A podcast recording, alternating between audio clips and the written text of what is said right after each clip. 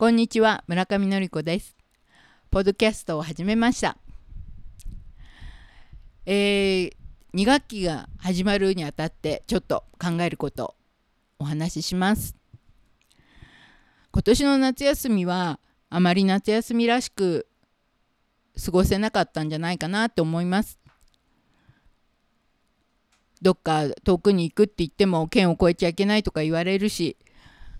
海は海水浴場は閉鎖になっちゃうし友達同士プールでわちゃわちゃやるわけにもいかないしそんな寂しい夏を過ごしていざそろそろ2学期が始まる。そんな時を迎えています。で今とても心配なのは学校が始まる2学期ってとても子どもの自殺が増えるっていう統計があるんですね。夏休みって昼夜逆転昼と夜の時間が逆転してしまって夜ゲームをやったりして昼寝てるっていうような仕事あの生活を長くやってると朝起きれなくて学校に行けないっていうところから体調を崩しプラスずっとゲームやってたりすると友達とのコミュニケーションも浅くなっちゃってなんとなく学校に馴染めなくなっていく生活習慣から学校の習慣っていうのがなかなか取り戻せないっていうことがよくあるみたいです。で私が思うのは学校ってまあ行きた行きたければ行くところだけど行きたくないって本当に苦しかったら休んでもいいところだと思うしあとは苦しかったらやっぱり助けてって言ってほしい言ってもらわないとわからない周りの人は。なのでぜひぜひ苦しんでいる子どもたちには助けてって親じゃなくていいので周りの誰かに助けてって言ってほしいと思います。本当にあのちっちゃい頃の悩みって大人にとってはえそんなちっちゃなことで悩んでんのって思うことがあるかもしれないけど本当本人にとっては大変な悩みっていうことが多いと思います。助けてって言ってほしいと思います。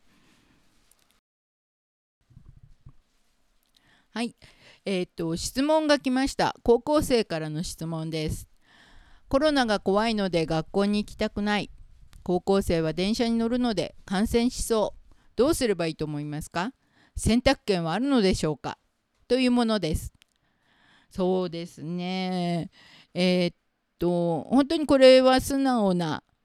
気持ちだと思います。まずは、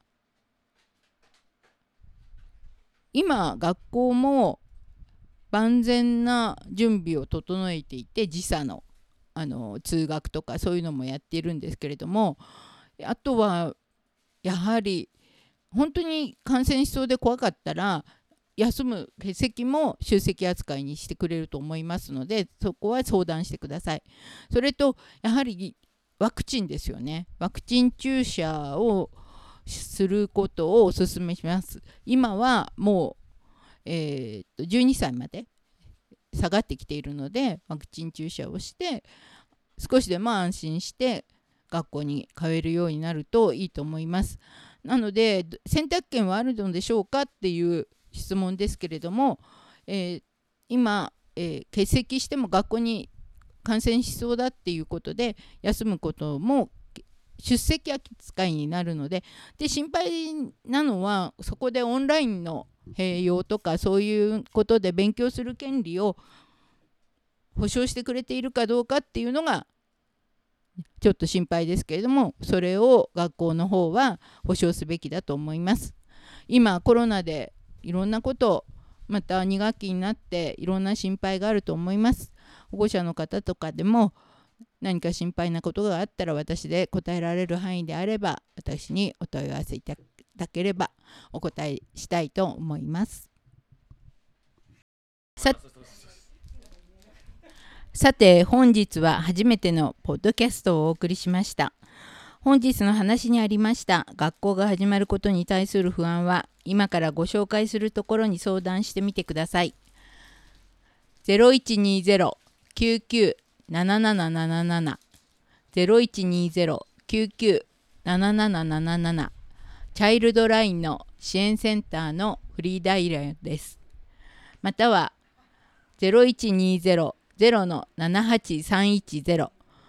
子どもの SOS 相談窓口です。ではまた皆様。